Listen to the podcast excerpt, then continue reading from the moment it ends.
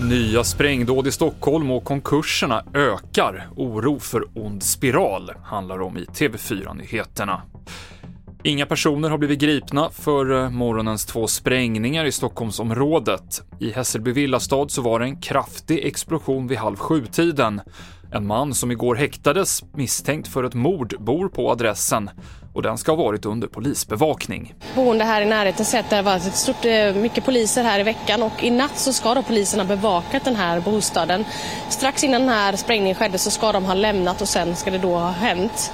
Vi fick också uppgifter från polisen om att eh, det ska inte ha befunnit sig någon i den här bostaden. Men, eh, och ingen har skadats men man har heller inte haft kontakt med dem som bor i den här bostaden berättade vår reporter Malin Horgby. Och det var en detonation även vid ett radhus i Huddinge söder om Stockholm tidigare på morgonen. Ingen skadades och polisen utreder kopplingar till den pågående våldsvågen.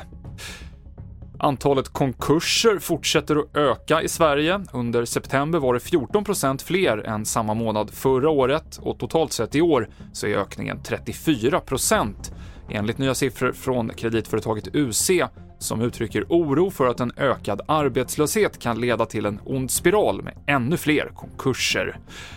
Och mer ekonomi. Bostadspriserna föll under september. Mest gäller det villor där priserna gick ner med nästan 2% enligt siffror från SBABs bostadssajt Booli.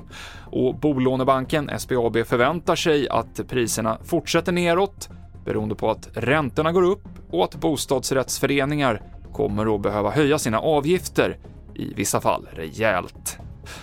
TV4-nyheterna i studion Mikael Klintevall.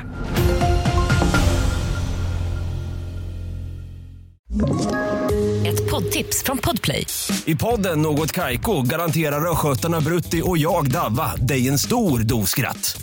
Där följer jag pladask för köttätandet igen. Man är lite som en jävla vampyr. Man har fått lite blodsmak och då måste man ha mer. Udda spaningar, fängslande anekdoter och en och annan arg rant. Jag måste ha mitt kaffe på morgonen för annars är jag ingen trevlig människa. Då är du ingen trevlig människa, punkt. Något kajko, hör du på podplay. Därför är gardinerna.